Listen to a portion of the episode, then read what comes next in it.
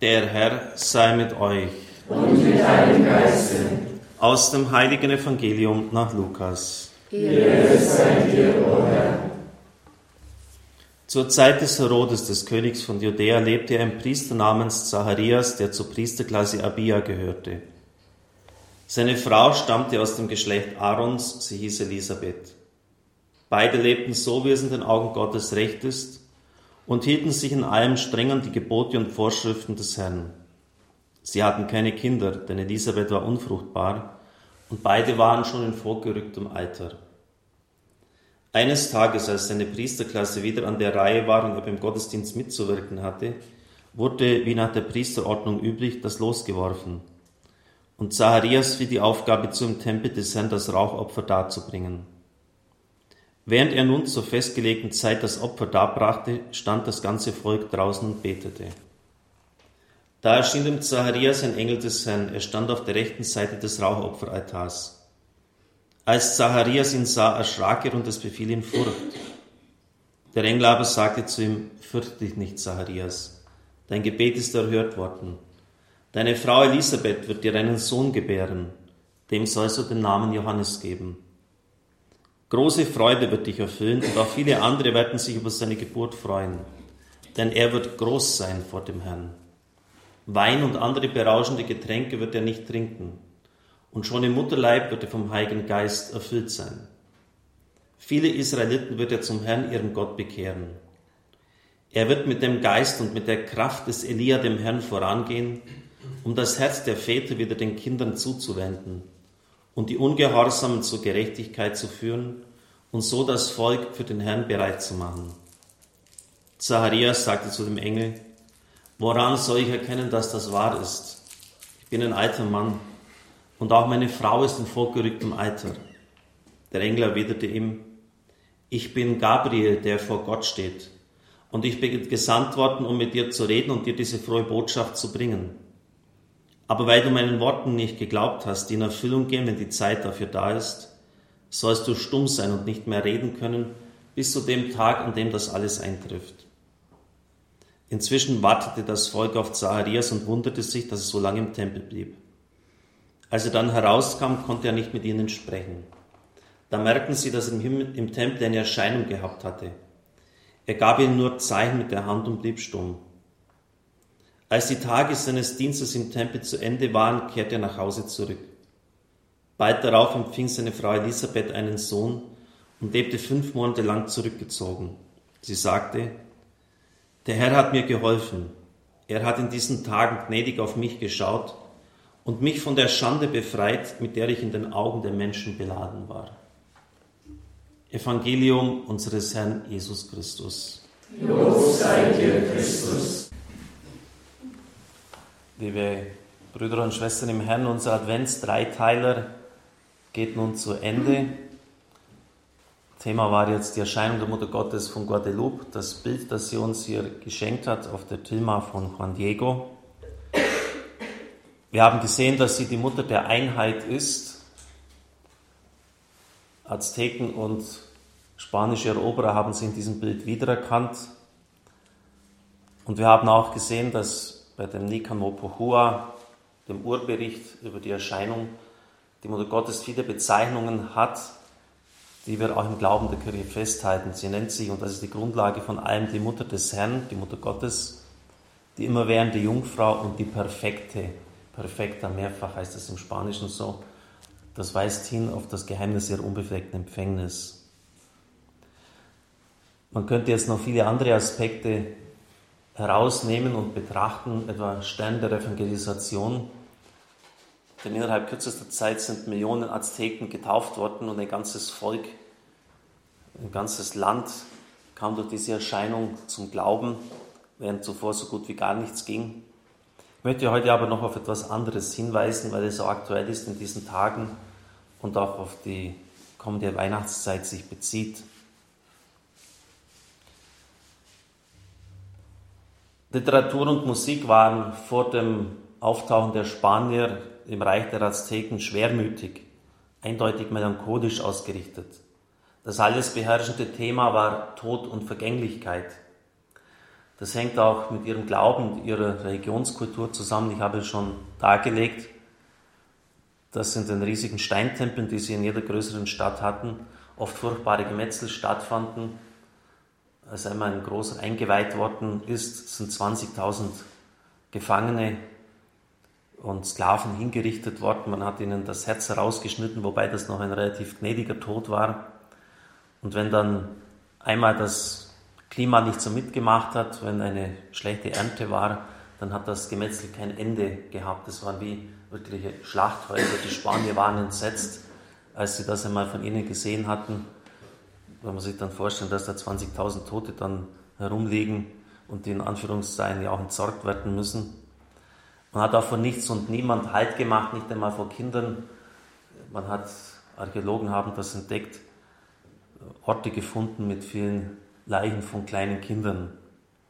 Man hat gemeint, diese Monstergottheiten immer wieder besänftigen zu müssen, vor allem den gefiederten Schlangengott und den Mondgott, die immer wieder ihre Opfer gefordert haben. Mit der Erscheinung der Mutter Gottes, kann man sagen, hat das schlagartig aufgehört und diese Kultur des Todes kam zu einem Ende. Man kann diese aztekischen Namen fast nicht aussprechen. Ein Ehrenname für die Mutter Gottes der damaligen Zeit war Coatl Axopoi, die der Schlange den Kopf zertritt, die der Schlange den Kopf zertritt. Vor allem dieser gefiederten Schlange, Symbol des Todes, des Bösen. Das Gewand der Mutter Gottes ändert manchmal so die Farbe, habe ich den Eindruck. Hier ist es rosa dargestellt, es ist ein bisschen so schillernd. Das zarte Rosa stand in der Bildsprache der Azteken für den Sonnenaufgang. Das auf dem Bild ist wirklich auch nichts Zufall, nicht einmal das kleinste Detail ist zufällig. Damit wird angedeutet, es hat mit der Erscheinung der Mutter Gottes eine ganz neue Zeit begonnen. Auch sieht man auf dem Gewand der Mutter Gottes so Umrisse, es sind stilisierte Blumen und die waren in der Aztekensprache Symbole des Lebens. Die Mutter Gottes hat den schwarzen Gürtel nicht, weil sie eine äh, Kampfsportart betreibt und dabei einen schwarzen Gürtel bekommen hat, sondern das war in der Sprache der Azteken Ausdruck dafür, dass eine Frau schwanger ist, also eine der ganz wenigen Darstellungen der Mutter Gottes während der Zeit ihrer Schwangerschaft. Kein Wunder, wenn man das alles zusammennimmt, die bildliche Darstellung, die Geschichte des Landes, die Unkultur vor dem Erscheinen der Mutter Gottes, dass die Lebensrechtsbewegungen dieses Bild sich ganz wörtlich verstanden auf ihre Fahnen geschrieben haben. Sie haben sich unter dem Banner der Mutter Gottes von Guadalupe vereinigt und das ist sozusagen ihr Bild schlechthin geworden. Es passt natürlich auch gut jetzt in die Zeit vor Weihnachten und Weihnachten dann selber, denn wir feiern ja die Geburt eines Kindes, des Gotteskindes. Wir sind in Jesus Christus angenommen worden und auch Söhne dieser himmlischen Mutter. Kinder Gottes. Gott hat eine ewige Zukunft, eine ewige Heimat für uns bereitet. Und das lädt natürlich auch ein, zu reflektieren über die Heiligkeit des Lebens, über die Unverfügbarkeit. Im Endgericht heißt es, was ihr dem geringsten meiner Brüder getan habt, habt ihr mir getan. Wer ist denn der Geringste, wenn nicht das ungeborene Kind? So wehrlos, so schutzlos, es kann sich selber nicht verteidigen, nicht einmal die Stimme erheben. Und wir werden einmal gefragt, was wir damit gemacht haben, nicht nur die Frauen, auch die Männer, die Angehörigen. Wenn dann immer wieder so Stimmen ertönen, lass es wegmachen wie einen hässlichen Leberfleck. Es ist eigenständiges menschliches Leben und wie Papst Franziskus dargelegt hat, braucht man da gar nicht viel philosophisch diskutieren. Es hat einen komplett ausgebildeten genetischen Code. Es, es ist auf, sozusagen auf die Lebenslaufbahn geschickt worden und damit nicht mehr in unsere Verfügbarkeit. Denn wir sind nicht die Herren von Leben und, Leben und Tod. Am vergangenen Dienstag, also erst vor gut einer Woche, ist der Estrella-Bericht im Europäischen Parlament abgelehnt worden, aber mit nur einer hauchdünnen Mehrheit. Es waren, glaube ich, so dreihundertdreißig dagegen und dreihundertzweiundzwanzig dafür. Also nur acht Stimmen bei einer so großen Anzahl von Parlamentariern. Nun, es ging dabei um sexuelle und reproduktive Rechte, so hat es geheißen, Erzbischof Zollitsch hat dann geschrieben, wir bitten die Abgeordneten des Europäischen Parlaments dringend, diese Entscheidung, Entschließung abzulehnen. Er spricht von gravierenden Verfahrensmängeln, dass eine gründliche und faire Auseinandersetzung nicht stattgefunden hat und dass grundsätzlich die Europäische Union hier keine Gesetzgebungsbefugnis besitzt. Inhaltlich ist die vorgeschlagene Entschließung hochproblematisch. Elementare Menschenrechte wie die Menschenwürde, das Recht auf Leben werden marginalisiert und ein vermeintliches Recht auf Abtreibung wird propagiert. Alle anderen Rechte müssen da zurücktreten. Besonders das Recht, die Mitwirkung an einer Abtreibung aus Gewissensgründen abzulehnen. Das muss man sich mal vorstellen. Also wenn ein Arzt sagt oder eine Schwester, ich mache da nicht mit, ich kann das mit meinem Gewissen nicht vereinbaren, dann hätte dieser Gesetzesentwurf vorgesehen, dass man sich nicht darauf berufen kann. Das heißt, man macht es im Grunde genommen strafbar und das wird dann als Arbeitsverweigerung aufgefasst. Es ist schon irgendwie absolut erschreckend. Und ich habe etliche Briefe und Zuschriften bekommen, warum unsere Kirche so spät reagiert, warum jetzt erst nachdem zum, zum zweiten Mal das in das E U-Parlament eingebracht oder eine solche Stellungnahme abgegeben wird. Ja, das müssen wir uns schon fragen, nicht nur die Bischöfe. Auch wir, das hat ja auch da Unterschriften dagegen gegeben. Außerdem wird das Elternrecht bei der Sexualerziehung der Kinder missachtet. Es hat auch durchaus nachvollziehbare Anliegen, schreibt Zollitsch, aber insgesamt ist es absolut unhaltbar. Ich möchte an dieser Stelle, weil es jetzt auch um Europa geht und welche Gesetze wir uns geben, einmal einen Text von Johannes Paul der Zweite. Ihnen wiedergeben. Das war das erste Mal, als er dann nach dem Zusammenbruch der Mauer wieder in Polen war. In Włocławek ist es aus ihm herausgebrochen. Er legte das Manuskript zur Seite und improvisierte den heiligen Prophetensohn, so schreibt Jan Ross in seiner beachtenswerten Biografie, der Papst Johannes Paul der Zweite, Drama und Geheimnis, und improvisierte den heiligen Prophetensohn seine Abrechnung mit den falschen Göttern der Moderne. Sie wollen, rief er mit Blick nach Westen aus, dass wir nach Europa kommen, indem sie uns ihre Werte der sexuellen Freizügigkeit aufdrängen. Wir brauchen nicht nach Europa zu kommen, wir sind schon Europa. Wir haben Europa mit unserem Schweiß aufgebaut. Und ich frage die, welche das Europäertum für sich gepachtet haben, was ist denn euer Kriterium des Europäischen? Die Freiheit? Welche Freiheit? Die Freiheit, einem ungeborenen Kind das Leben zu nehmen?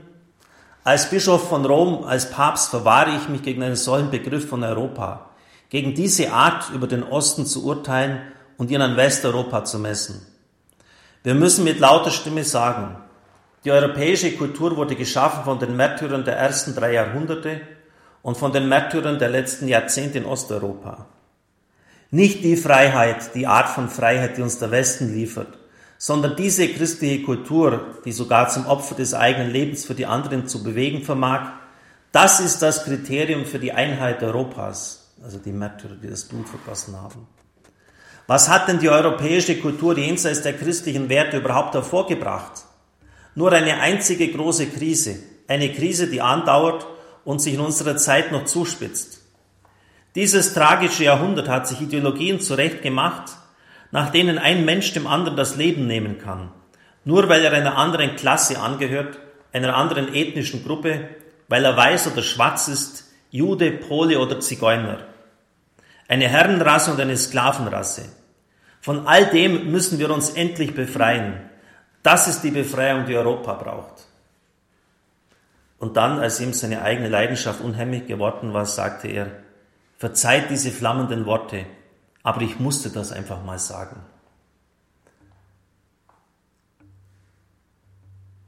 Und dann Jan Ross in seiner Kommentierung, an dieser Stegreif-Standpauke hat man vieles beisammen von der päpstlichen Gegenwarts- und Fortschrittskritik. Da ist der Gegensatz zwischen dem christlichen Europa und seiner säkularisierten Degenerationsform, säkularisierten Degenerationsform zwischen Santiago de Compostela und Brüssel. Ja, liebe Brüder und Schwestern im Herrn, Sie merken, all das, diese Themen, die ich da aufgegriffen habe, das sind nicht irgendwelche Dinge der Vergangenheit, da stehen wir mittendrin.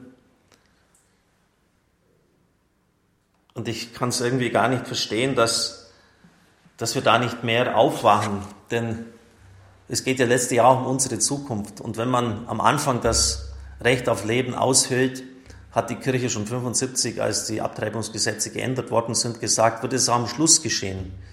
Wir steuern da auf eine ganz und gar inhumane Gesellschaft zu. Und findige Leute haben schon ausgerechnet, dass die Menschen in den letzten drei Lebensmonaten medizinisch so viel kosten von Therapie und Versorgung wie im ganzen Leben zuvor. Und wir werden immer mehr alte und kranke Leute bekommen. Und das ist klar, was, was dann eines Tages gefordert wird. Jetzt kürzt halt die drei Monate ab. Du wirst eh nicht mehr gesund, also lass dich halt wegmachen. Es kommen ja immer wieder Gesetzesvorwürfe, Entwürfe in dieser Richtung ein, die werden dann wieder eingebracht. Und wir werden uns am Schluss noch rechtfertigen müssen, das ist jetzt keine Utopie oder etwas Furchtbares, was jenseits aller Realisierung steht. Wir werden am Schluss noch uns rechtfertigen müssen, dass es uns noch gibt im Alter. Insofern sind das keine Kleinigkeiten. Wenn das Recht auf Leben an einem Ende ausfranst, dann franzt es auch am anderen Ende aus. Und letztlich geht es wirklich darum, ob wir nur eine humane Gesellschaft haben wollen oder nicht. Und dann müssen wir einfach dieses Grundrecht auf Leben absolut respektieren. Und es ist nur einer Herr über Leben und Tod. Und das ist Gott. Zum Schluss vielleicht noch ganz interessant, wie Frau Estrella dann reagiert hat, als ihr Antrag abgeschmettert worden ist, den sie ja wesentlich formuliert hat. Sie können mich nicht einschüchtern. Ich habe Recht, schrie sie. Sie beschimpfte die Abgeordneten als Heuchler. Sie sprach von einer schändlichen Abstimmung, obwohl eine, ein demokratisches Gremium mehrheitlich dagegen war. Und sie sprach von fundamentalistischen, fundamentalistischen Strömungen. Alles wörtliche Zitate. Estrellas Landsmann Nuno Melo von der E V P stand dann auf und bekam donnernden Beifall, als er sagte, eine echte Demokratin akzeptiert das Abstimmungsergebnis. Und sie sind eine Schande für die Sozialisten in Europa. So weit sind wir schon. Also Sie merken, da geht es richtig zur Sache. Und es wird höchste Zeit, dass wir aus unserem Dornröschenschlaf wachgeküsst werden. Amen.